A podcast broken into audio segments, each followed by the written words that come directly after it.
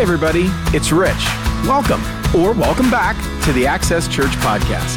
Hey, at the end of this episode, please take a moment to subscribe to our YouTube channel, where you'll find our complete Sunday experience with music, as well as great content for kids and students. Visit accesschurch.com to keep up with everything going on around here at Access, and subscribe to our email list. We'll send you helpful suggestions each week designed to help you make friends, grow in faith, and live with purpose. Most importantly, I hope the following presentation inspires you to take your next step in your faith journey. Enjoy.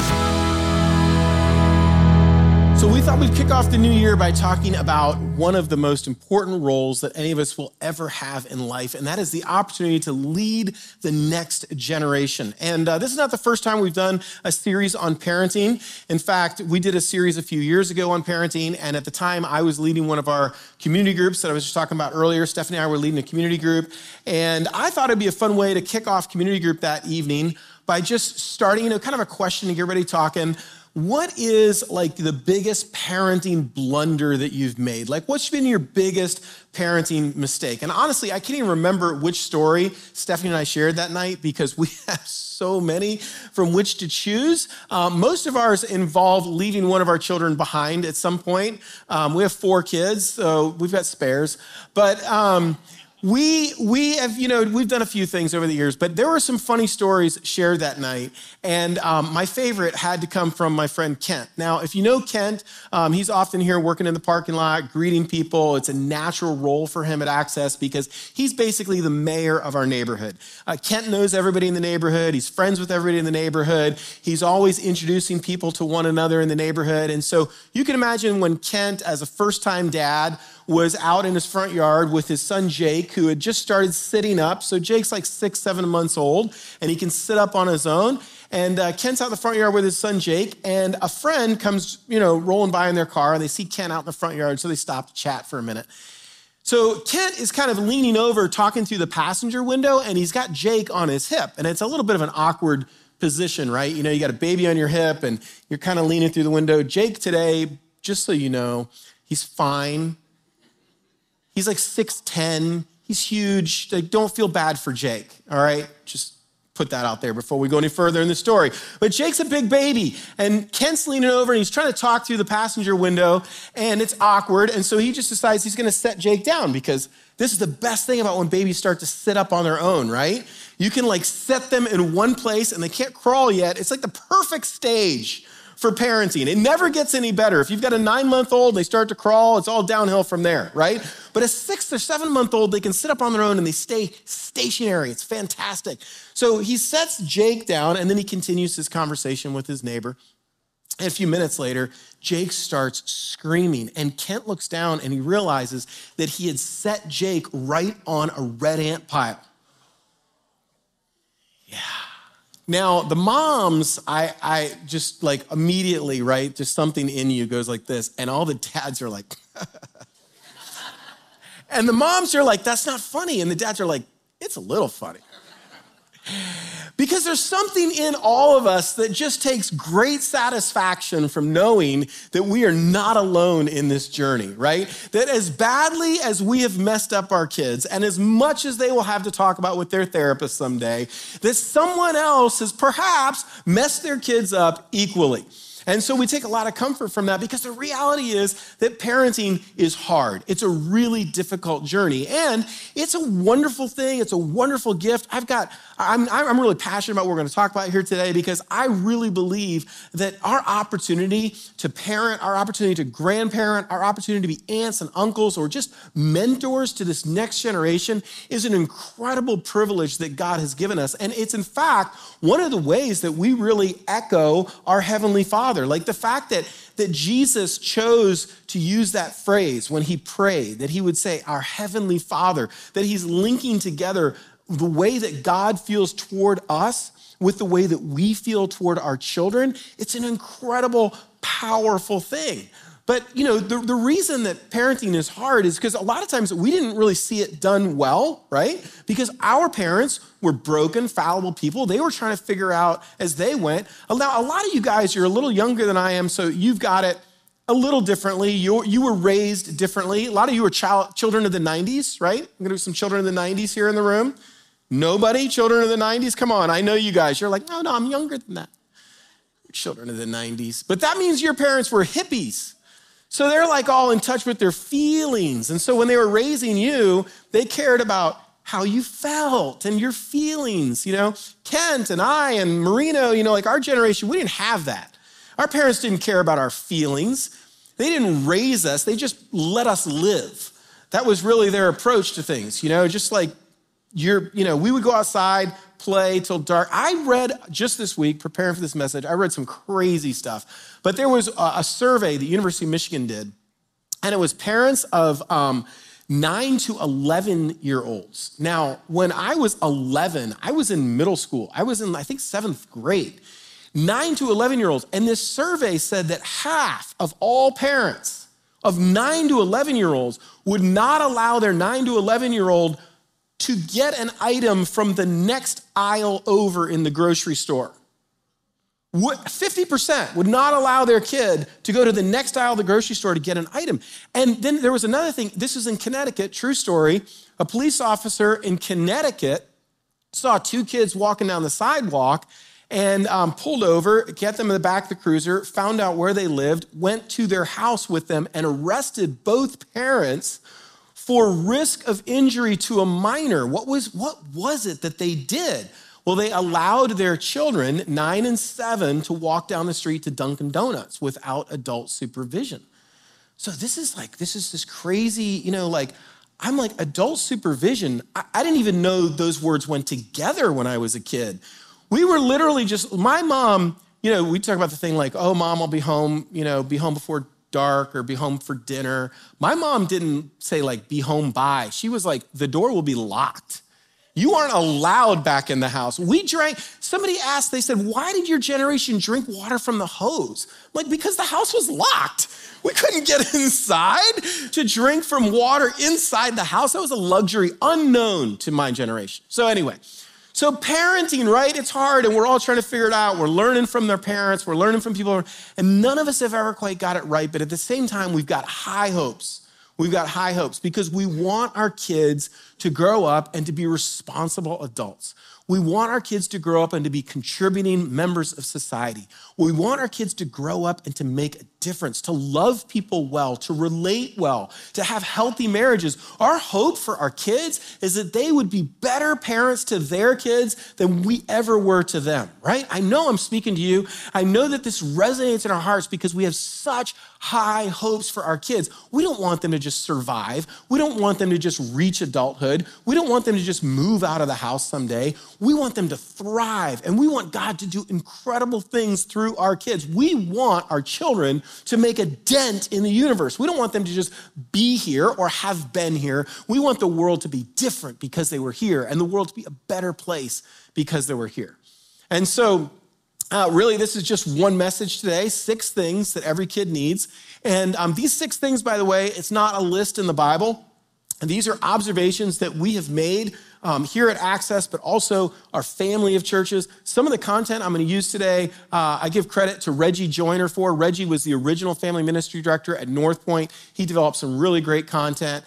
Um, I've talked with Reggie, got his permission to steal his content years ago, and he was super generous with this. So some of this comes from Reggie. Some of this comes from just sort of like other stuff over the years that we've kind of put together, but we've never shared this on a Sunday morning.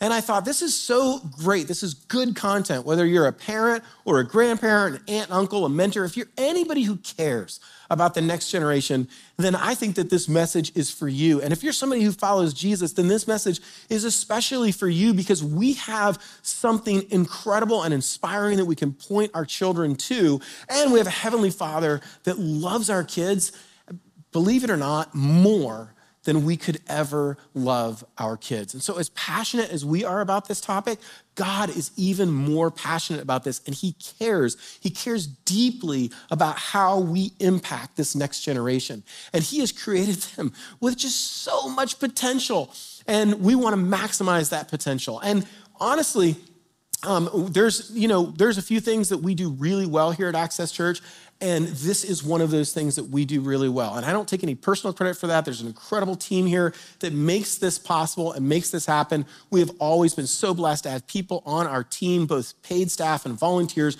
who are passionate about your kids and really want to see your kids thrive. And along the way, we've taken some notes of things that we've learned, and these have turned into these six things. So I hope it's helpful for you.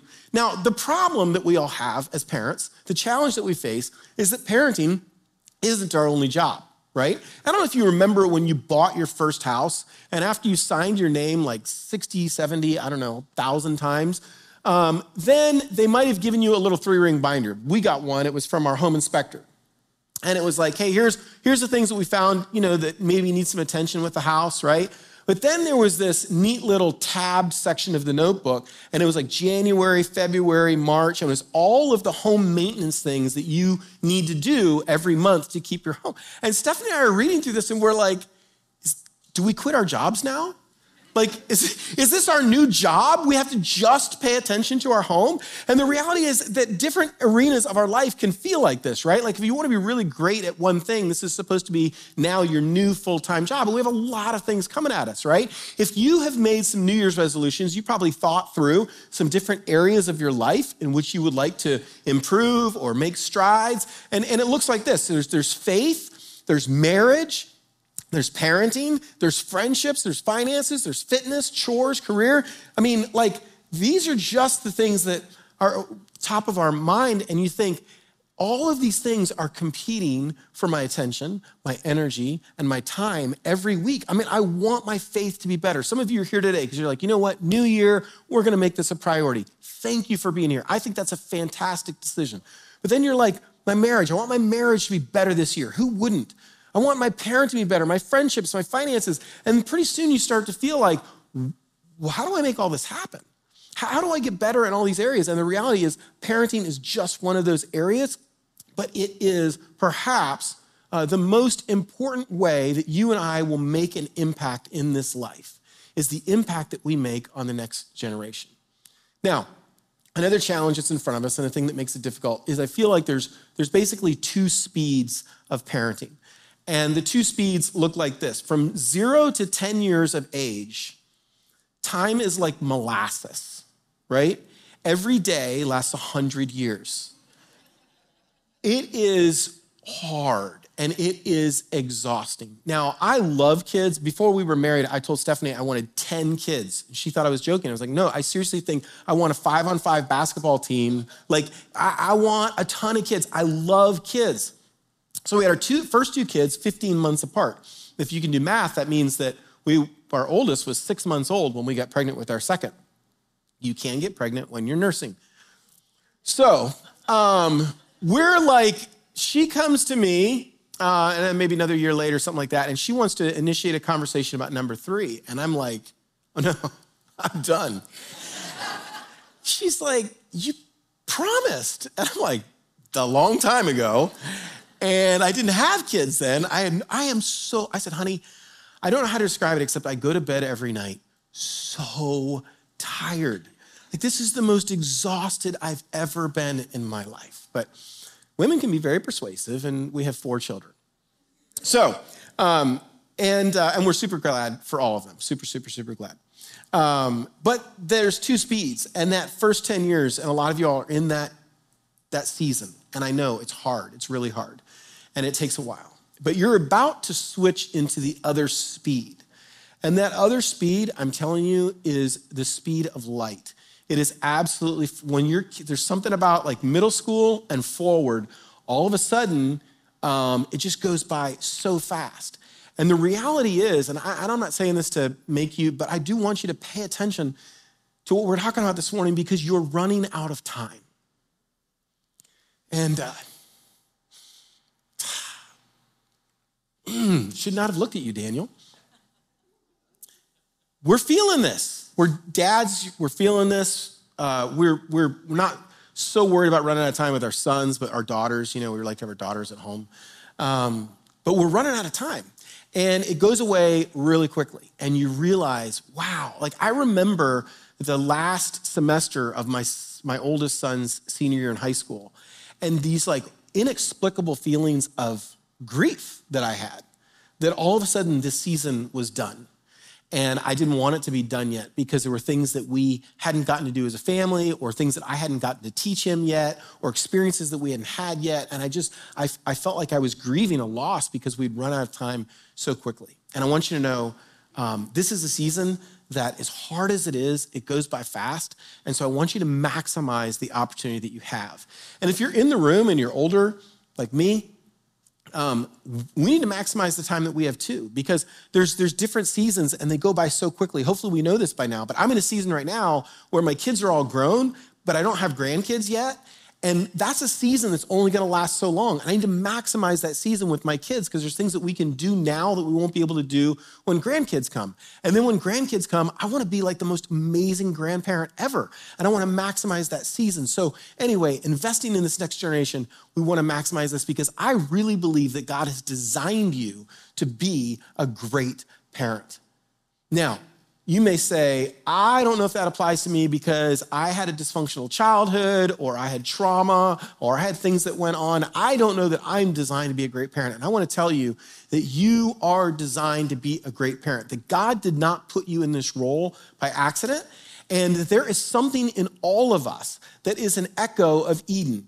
God put us, He created Adam and Eve and put them in the Garden of Eden, and he did this with intentionality. And he said, This is how humans are going to be. You're going to have a mom and a dad, and you're going to have kids, and you're going to teach these kids, and you're going to raise the next generation. And he has designed us to be great parents. Now, sin entered the world, and sin entered our household, and sin's entered your household, and sin gets in the way whether it's sin that has been committed to us or whether sin that we've committed to someone else, but we've allowed sin to get in the way and it messes up relationships. Every time sin shows up, relationships pay the price. And so I know that there is a challenge there, and you may say, Oh, I don't know that I was designed to be a great parent, but God designed you to be a great parent, and we want to help you be the parent that God designed you to be. In fact, we believe so strongly about this, we want you to know um, that God actually there's no such thing in the Bible as a youth pastor or a children's pastor. God did not intend that the church would be who spiritually raised and nurtured the next generation. God's intention was that parents would raise and nurture the next generation. And in fact, if we go all the way back to when the, the nation of Israel was just a, basically a big family and they were coming out of the nation of Egypt. And God spoke to Moses and to the people of Israel, and this is what he said. It's, it's, it's really fundamental for us as we think about parenting today. He said, Hear, O Israel, the Lord our God, the Lord is one. Now, if you have a Jewish background, you know that this is called the Shema. It's probably the most important thing that's repeated in the Jewish faith tradition. And it is this simple truth that God is one. This is a, in a culture when every other civilization had multiple gods. And God shows up to the nation of Israel and says, No, no, no, there is only one God. And then he explains what the relationship is going to be like between God and his people. He says, Love the Lord your God with all your heart and all of your soul and all of your strength. Now, this gets quoted from Jesus more often than we talk about it from Moses, I feel like. And that's because Jesus quoted Moses and Jesus repeated this a lot. This was a frequent part of Jesus' teaching. But this came originally from God speaking to Moses, speaking to the people of Israel to say, This is what your relationship with this one true God is going to be like. It's going to be centered on love. This is radical. I can't even put in, into words just how different that was from every other religion in the world at the time that was based on performance, on works, on sacrifice, on weird rituals. And God said, Our relationship is going to be built on love. It's a relationship, it's a heart relationship. Love the Lord your God with all of your heart, and all of your soul and all of your strength, all of your being, all of your might, all of your ability. Love God with everything. That is at the heart of what it means to have a relationship with your heavenly Father. And he says this these commandments that I give you, they should be on your hearts. You're, you're to instill them not in your child's mind, but in their hearts. This is something that you're going to help them to feel, to know that God loves them and God has a plan for them. And he goes on to say this impress this upon your children. Impress these things, that's the them, impress these things on your children. Talk about them when you sit at home and when you walk along the road. So, wherever you are, whether you're at home or you're in the van or you're at soccer practice or you're by the pool or you're at the beach, wherever you are, this isn't a church thing. This isn't a synagogue thing. This isn't a temple thing. This is wherever you are, you should be impressing these things upon your children. And when you lie down and when you get up. In other words, this isn't just a Sunday morning thing. This is an all the time thing. This is everywhere, all the time. Impress these things upon your children.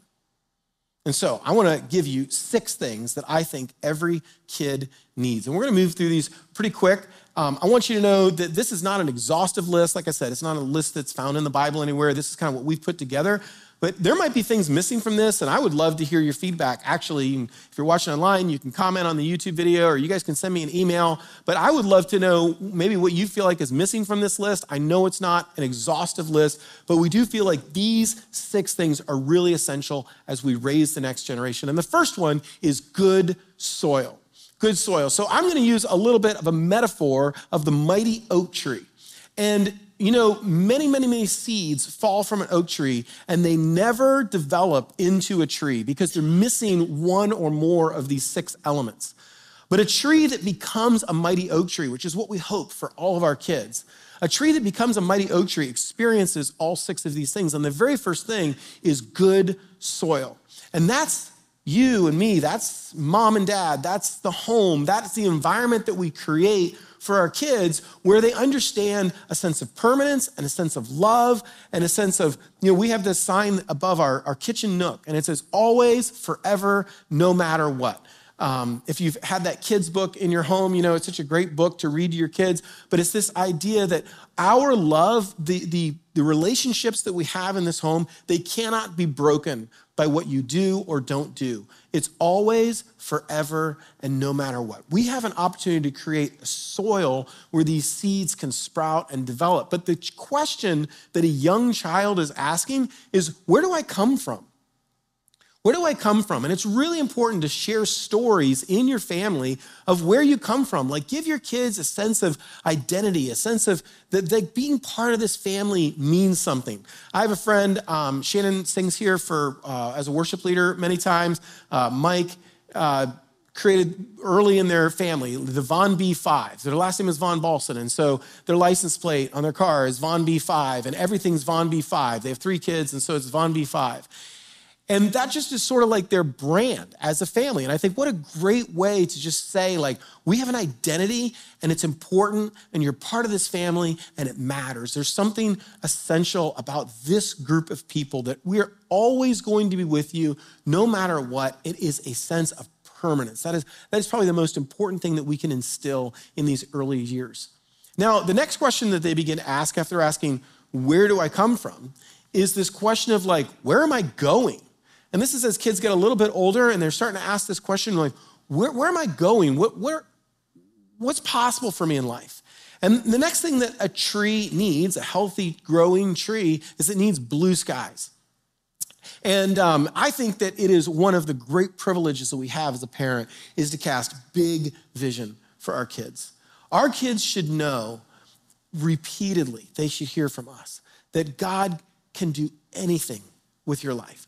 Like there is no limit for what God could do in you and through you and all the ways that He could use you. I, want you to cast big vision for your kids. And at the same time, to make to help them understand that they have a part to play in this, that they have a role to play in this, and, and that what we're shooting for here is not what they're going to be, right? Don't, don't talk so much about the what, but who they're going to be.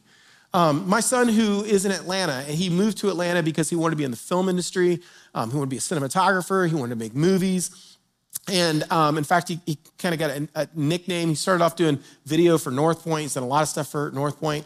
And he got a nickname there because he wanted so badly to move into the film industry. That was like what he saw as the next step.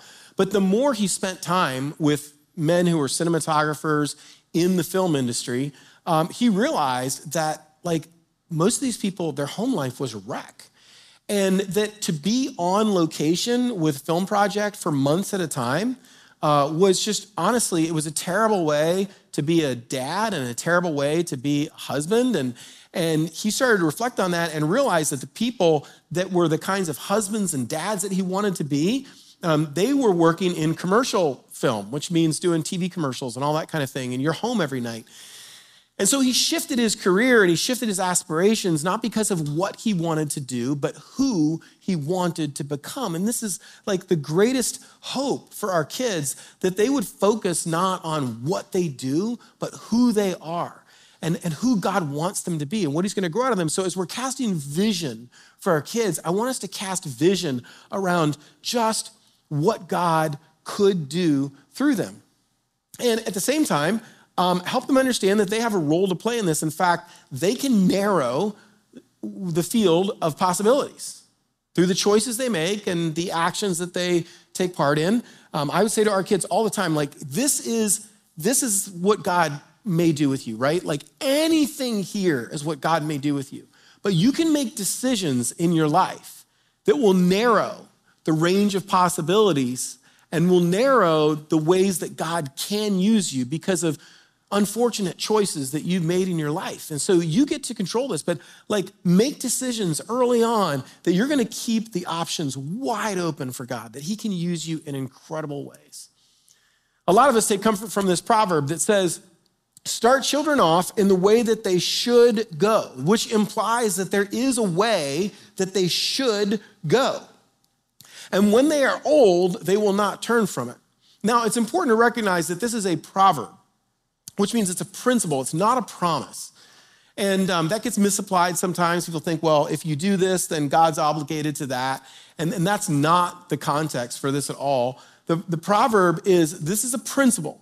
In other words, most of the time, if you start a child off on the way that they should go, then even when they are old, they will not turn from it. And I've seen that come true in so many families. Um, one thing that uh, I want to used to illustrate this is this little graph that I made, and I hope this makes sense. This comes from a book 30 years ago, Kevin Huggins. Um, but the, the, the, gist of it is that as parents, um, there's an x axis and a y axis, involvement and expectations. And as a parent, we have to juggle these two things.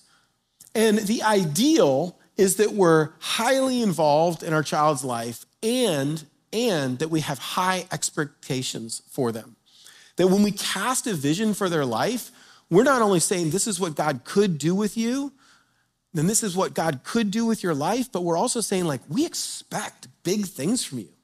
And, and many of us, I, I know many of us, we think the number one thing that we want to give to our kid is this sense of self esteem or self confidence. I've heard so many parents say that the one thing that they want is, and, and often what we want for our kids is what we felt we were lacking, right? So we're always trying to like overcompensate every generation. The pendulum swings a little bit back one way or the other, but we're trying to, I want my kids to just feel like they're enough. Now, I want to be careful because I think there's a good way that we can use that sentiment. I think there's a good way where you can say, I want my kid to be enough.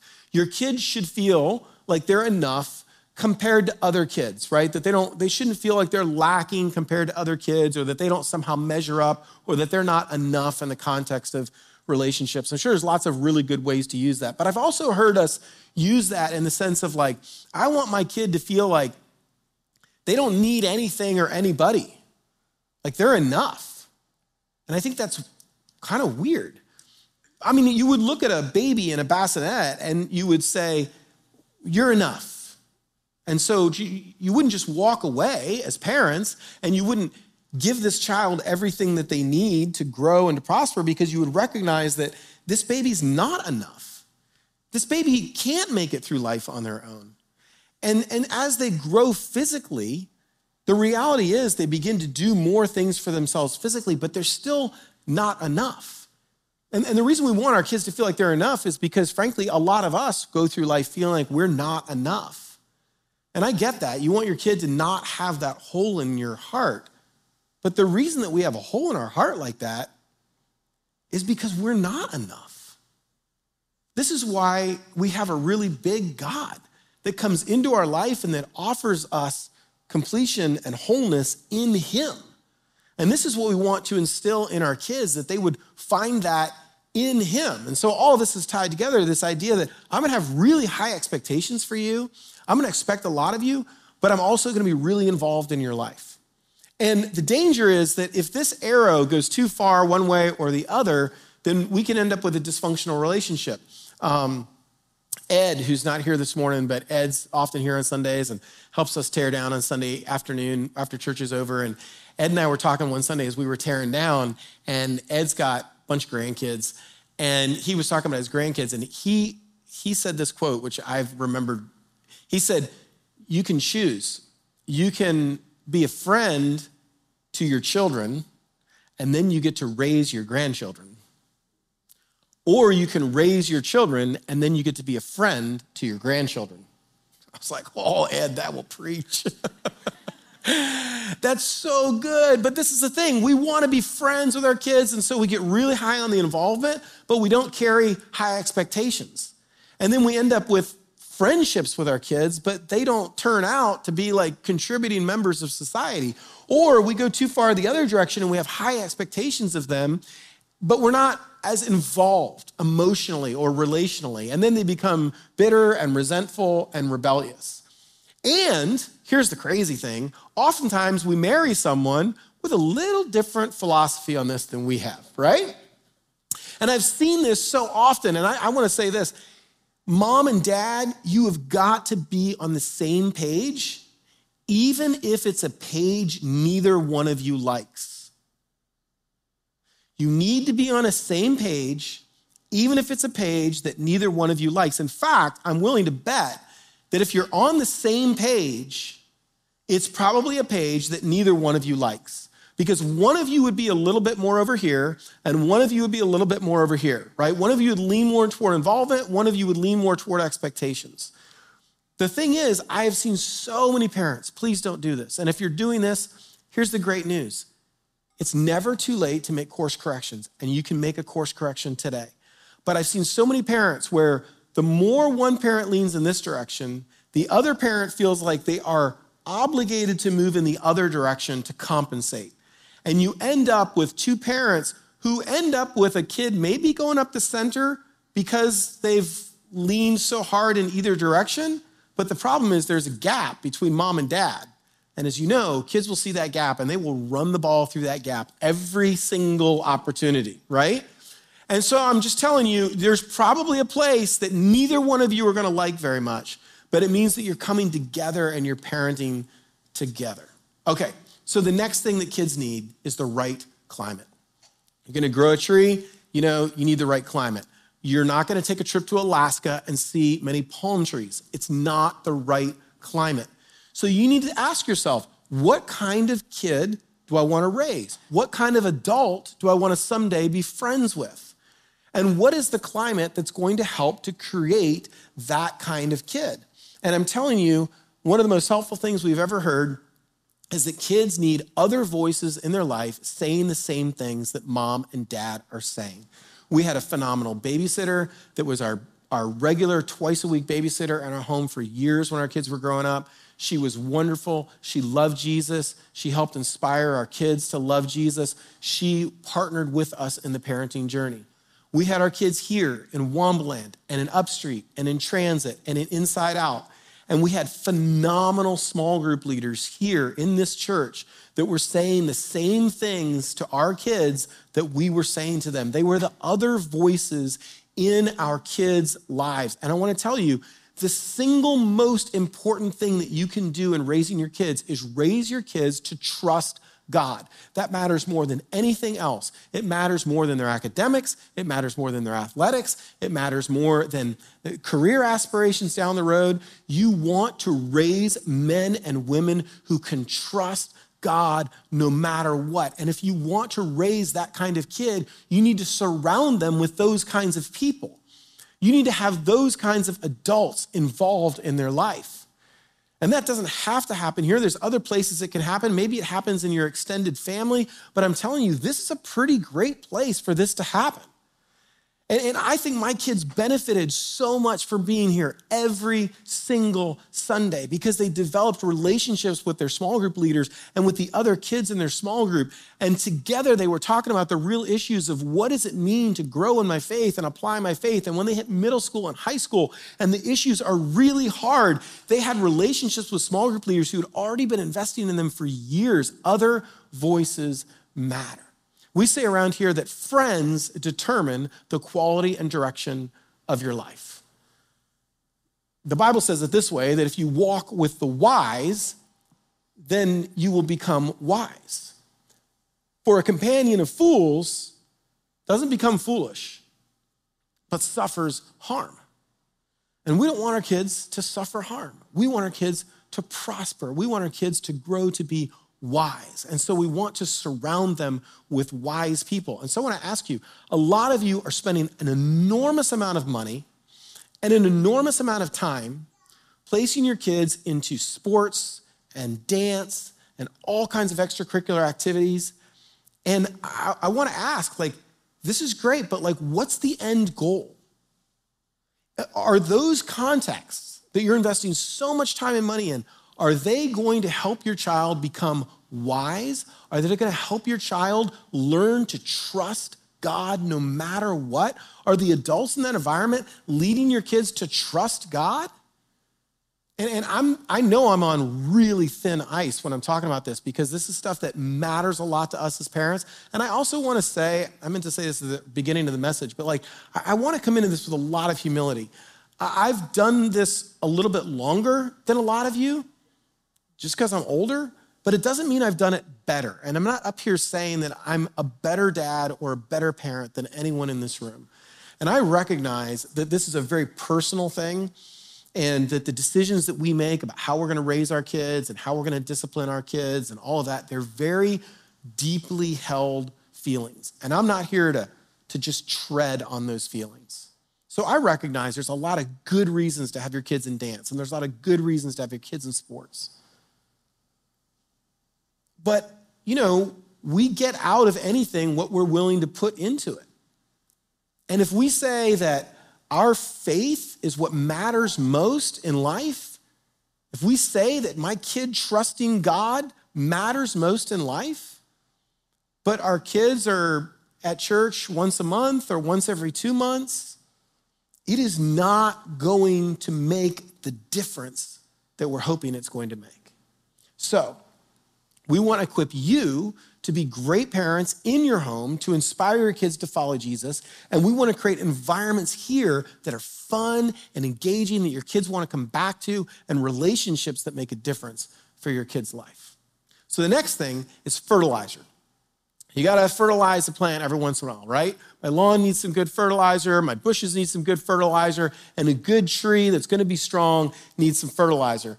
And um, I, I was trying to think, I've, I've, played with a lot of different phrases here on what the fertilizer looks like with our kids, and I settled on uncomfortable conversations. Another way that I could say this is that kids need nosy parents.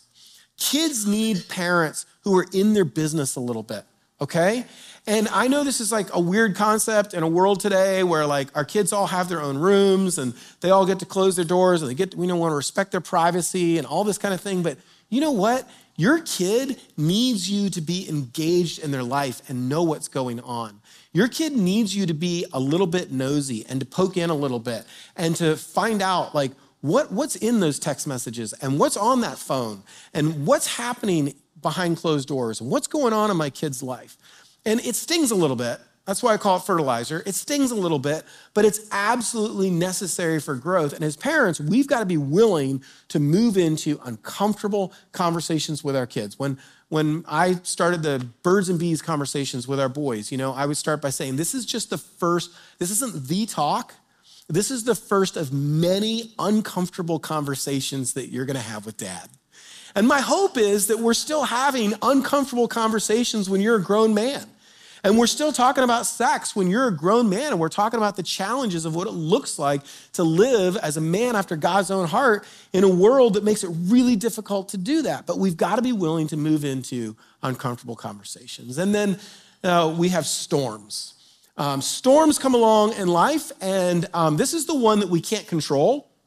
This is the one that if we could control, we would. I'm one of those dads. I do not want my kids to experience hard times. But the reality is that they need to experience hard times. I just uh, came across this illustration last week, listened to a completely unrelated podcast. And they were talking on the podcast that there was this experiment where they created a, a biodome or a biosphere, and um, they were trying to basically recreate the, the Earth's climate, but like improve on it, right? In an artificial context. And at first, everything seemed to be going really, really well. And the trees that they planted in this biodome, they grew faster than normal trees and they seemed to be like really fantastic. But then it turned out that these trees would just fall over for no reason. And as they dissected these trees and they really got into like what went wrong in the formation of these trees, what they found was these trees had grown up in a perfectly safe environment. And it turns out that's really bad for trees. That trees need to endure storms. There's a particular kind of wood in the trunk of a tree, and it's called stress wood. And I know that we don't like stress and we don't like anxiety and we try to avoid it at all costs, but the reality is that it's a part of life. And the goal isn't to protect our kids from stress and anxiety. Our goal is to prepare our kids for a world that is full of stress and anxiety. It never goes away, it's just a part of adulting. But we're gonna, we have to prepare our kids for it, and storms are a part of that. And then finally, we need to give our kids big faith in a really big God. This is the absolute most important thing that we can send our kids out the door with. If your kids are 10 and you fast forward 10 years, if your kids are five and you fast forward 15 years, when you're sending your kids out the door, when they're going to live on their own, more than anything, you want them to know that they can trust God no matter what. That they have a really, really big God.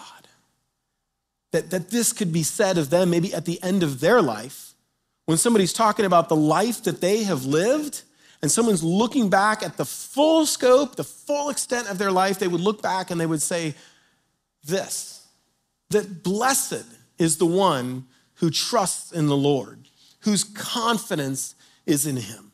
Wouldn't it be amazing if someone spoke of our kids this way? They spoke of our kids as someone who had trust in the Lord, who had confidence in God. And, and Jeremiah goes on to say, they will be like a tree planted by the water that sends out its roots by the stream. It doesn't fear when heat comes, it le- its leaves are always green.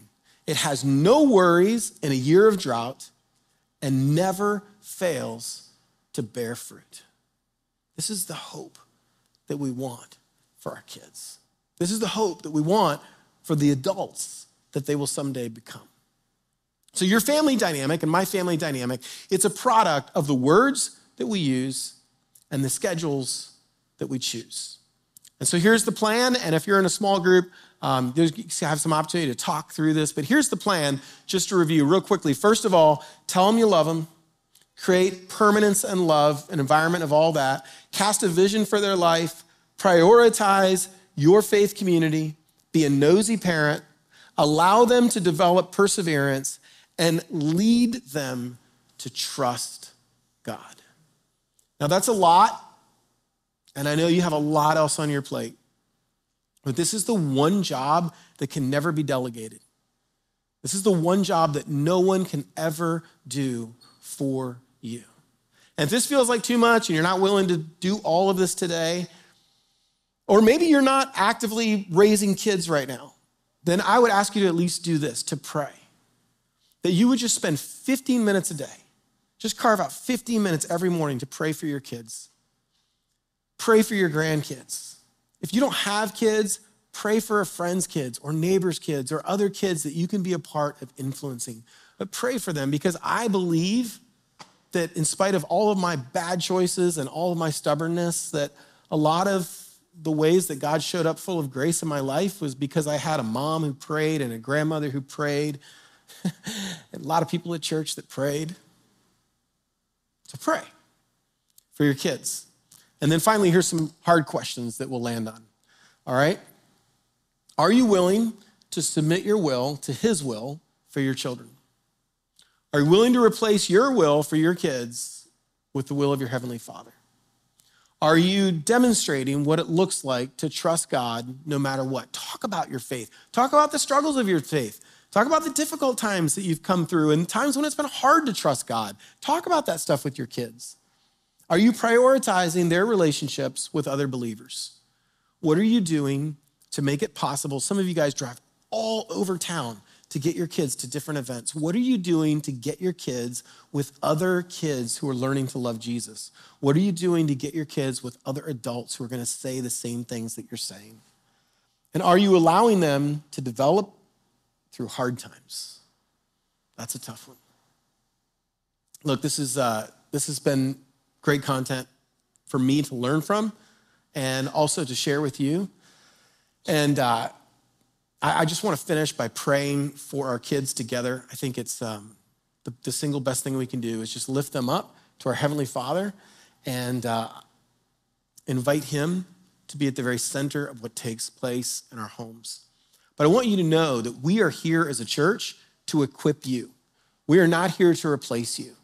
We're not here to say, hey, drop off your kids, we'll teach them all about Jesus. I mean, we will, but that but we're not trying to replace you. We just want to assist you and we want to equip you. You're the ones, you are at point. You're the ones that God has established to be the spiritual caregivers in your home and to lead your kids well. And we want to do everything we can to help you do that. That's why we have the resources that we do. That's why we have the Parent Cue app. That's why we have the handouts that we have on Sunday, because we want to give you tools to use in your home to lead your kids well. So let's pray for them.